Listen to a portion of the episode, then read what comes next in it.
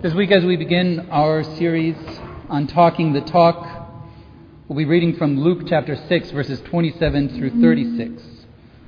Hear now the word of God. But to you who are listening, I say, love your enemies. Do good to those who hate you, bless those who curse you, pray for those who mistreat you. If someone slaps you on one cheek, turn to them the other also. If someone takes your coat, do not withhold your shirt from them. Give to everyone who asks you. And if anyone takes what belongs to you, do not demand it back. Do to others as you would have them do to you. If you love those who love you, what credit is that to you? Even sinners love those who love them. And if you do good to those who are good to you, what credit is that to you? Even sinners do that. And if you lend to those from whom you expect repayment, what credit is that to you? Even sinners lend to sinners, expecting to be repaid in full. But love your enemies, do good to them, and lend to them without expecting to get anything back. Then your reward will be great, and you will be children of the Most High, because He is kind to the ungrateful and the wicked. Be merciful just as your Father is merciful. Friends, this is the word of God for us, the people of God. Thanks be to God. If you stepped into one of our kids' Sunday school classes on Sunday mornings, you would see that our teachers are pros.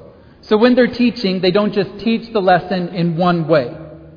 Instead, they're going to speak the lesson and we can learn it with words, and they're going to make a craft so we can see it and we're going to move around so we can embody it, and we're going to hit the same point from all these different angles because it helps the kids learn.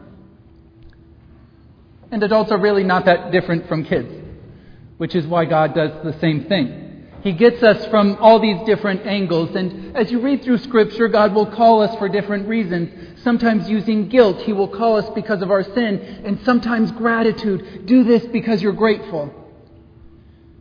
But in this passage, Jesus' concern is surprising. Three times in this little sec- section, Jesus says, If you do that, what credit is that to you? Credit like credit card. Credit like credit to your account, money in the bank. If you love those who love you, what credit is that to you? If you do good to those who are good to you, what credit is that to you? If you lend to those from whom you expect repayment, what credit is that to you? I'm just trying to look out for you, Jesus is saying. I'm just trying to help you out. I see you working hard here, loving those who love you and doing good to those who are good to you, lending to those who will pay you back, and you're working hard at all that. And that's great. You're doing great. I'm just making sure you know you don't get paid for that. And Jesus wants you to get paid. It's a surprising image. Jesus wants you to get paid. Being a Christian is hard. Following God is hard. It's confusing. It's work. So Jesus wants us to do it in a way where you get paid. This teaching ends with Jesus saying, But love your enemies, do good to them, and lend to them without expecting to get anything back. Then your reward will be great. Jesus wants to grow your spiritual bank account. Jesus wants you to get paid with blessings. The Christian life is not supposed to be a miserable slog, suffering upon suffering, all for nothing. Get paid. God wants to bless you, so work in a way that you get paid. Does that feel strange to anyone else? Yeah. Jesus says it. And the way Jesus sets up this contrast, he says, If you love those who love you, what credit is that to you? Even sinners love those who love them. Each time, if you do this, what credit is that to you? Even sinners do that. To get what he's saying, we need to expand our understanding of sin a little bit. We think of sin as something you do wrong. You're a sinner because you tell a lie. You're a sinner because you cut someone off at the stop sign. You're a sinner because you hoard stuff. It's, but sin isn't just something you did wrong. Sin is something that's broken. The word sin is an archer who is aiming for a target and they missed. Sin is something that misses the mark, it's something that's broken. So when Jesus says even sinners do that, he's saying even people without God, even people who are broken, do that. Even a broken watch is right twice a day. But you don't congratulate the watch. Even a broken car can roll down a hill, but that doesn't mean you keep the car. Even a broken iPhone works as a paperweight, but you would insist they replace it. Even a broken relationship can fill your time. Even a broken fridge can hold your food, but that doesn't mean you should drink the milk. And even a broken person can love those who love them. But that doesn't mean they get paid for it. And Jesus is saying, work in a way that you get paid. Put in the effort in such a way that God will bless you, in such a way that you will get paid. Jesus wants you to be blessed. And so he says, Love your enemies, do good to those who hate you, bless those who, who curse you, pray for those who mistreat you. Does that sound hard?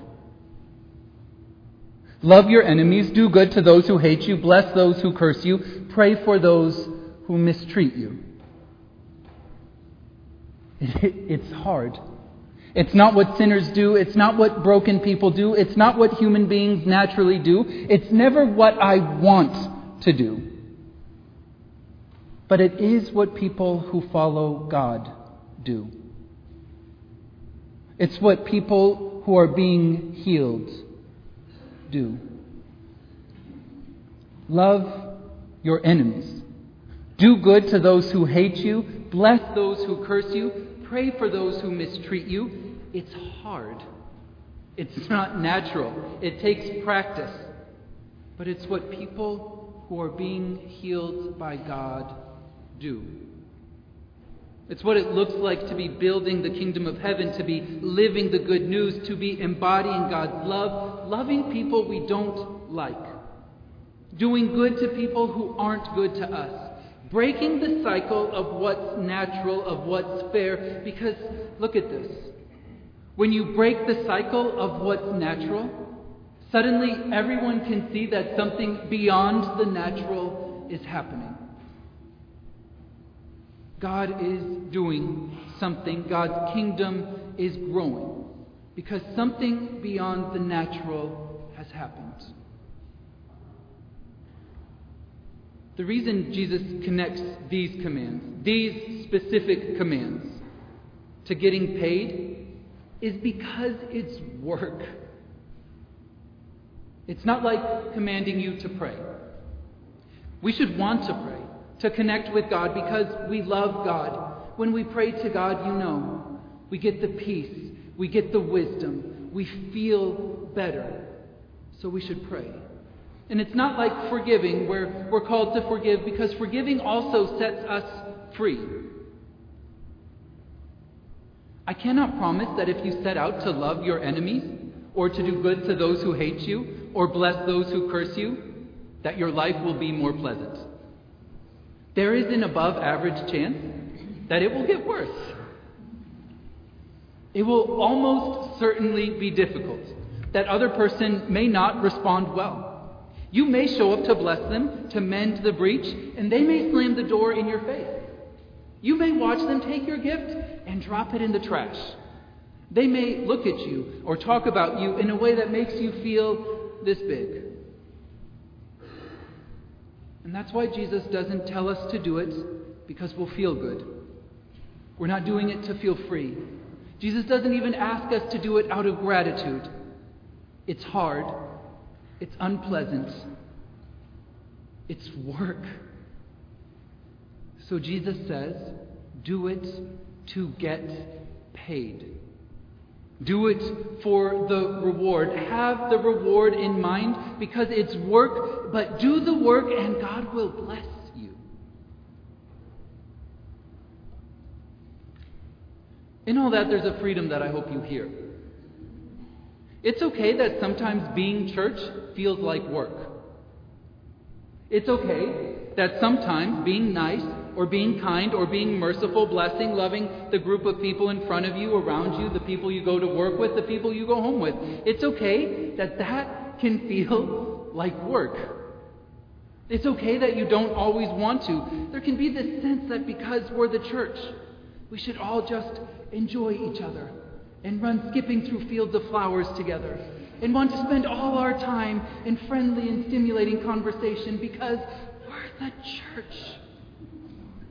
And Jesus says it's work. Do it to get paid. Jesus doesn't call us to like our enemies. You have those people in mind. You can probably picture them fairly quickly. Jesus doesn't say like them. Jesus says love them. It's a choice, a decision. Love them. He doesn't say, they'll know you are my followers by your shared interests. Because we don't always have them. He says, they will know you are my followers by your love, by the way you work to care for each other, by the way you work to encourage and support and build up, by your love. Over the next seven weeks, our service will be around the theme Talking the Talk. And for the Bible, the way we talk is a big deal.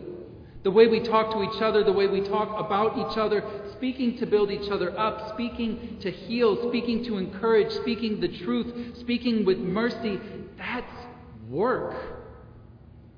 Church is work. Loving your family is work. Sometimes not being mean can be work. I tell my daughter, if you don't have anything nice to say, don't say anything at all. You know what's even harder? When you don't have anything nice to say, to still speak with kindness. That's work. It takes practice.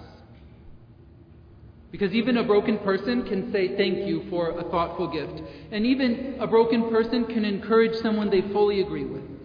And even a broken person can trust their best friend. And even a broken person can be kind on their best day. But it takes a follower of Christ to encourage those who make your life. It takes a follower of Christ to trust someone you don't know as well. It takes a follower of Christ to thank someone for something you did not want to receive. And it takes a follower of Christ to be kind when your world is falling apart. It's a tall order. It takes practice, lots of practice, which is why we come here to practice together. Because believe it or not, many of these things happen in church. People in church, on occasion, have been known to disagree. People in church, I have heard in this very church, have different communication styles. Sometimes there are crossed wires in church or dropped balls, miscommunication, sometimes on occasion. People even say things they shouldn't. I'm not saying any of you have, but on occasion, people say things they shouldn't. People step on each other's toes. People make life harder for each other. And yes, even in church, people's worlds fall apart. And all that, all that, it can cause friction, it can cause tension. And when we have the image of skipping through a field of flowers together, it feels like the tension means something is wrong with church. But the tension doesn't mean church is broken. It doesn't mean it's dysfunctional. It's a sign that God is trying to do something.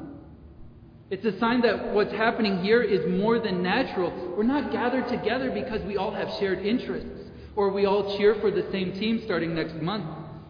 It's not because we all agree. That would be natural.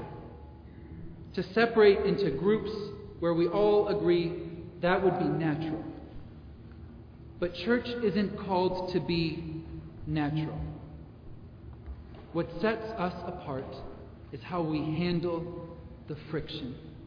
It's how we handle the tension, the crossed wires, the miscommunication, the mistakes. What do we do with it? They will know we are Christians by our love. So, how do we do the work of building each other up? Not just here, at home, at our jobs, in the streets. How do we do the work of encouraging, of blessing those who curse us? How do we do it? Over the next seven weeks, we'll be talking about what we do when we let each other down. We'll talk about dealing with discouragement. We'll talk about the power of kindness, the importance of loyalty, how the way we communicate can create a positive cycle that goes up and a negative cycle that goes down. And because how we speak to each other and how we speak about each other, how we speak about ourselves, about our lives, because it's work, because it takes practice, after each sermon we'll have a minute to practice what we're talking about. Because it's why we're here. To do the work of being God's people, to practice in the safety of this sanctuary, to practice talking the talk, so out there in the world we'll be ready. We'll have the words to build up, we'll be ready to encourage across disagreement and bless those who hurt us. Not because it feels right. I can almost promise you it won't. We'll practice because even a broken watch is right twice a day, and even a broken car can roll down a hill, and even a broken relationship can fill your time. But our God isn't content with broken. He is calling us to the work of being something more, to love our enemies to speak to them with kindness even when they hurt us, to speak words of blessing to those who don't deserve it because God has blessed us when we did not deserve it. It's going to be work. It will be its work, but according to Jesus, it's how you get paid. This is what he says. Then your reward will be great, and you will be children of the Most High, because He is kind to the ungrateful and wicked. So be merciful. Starting with one another, be merciful just as your Father is merciful.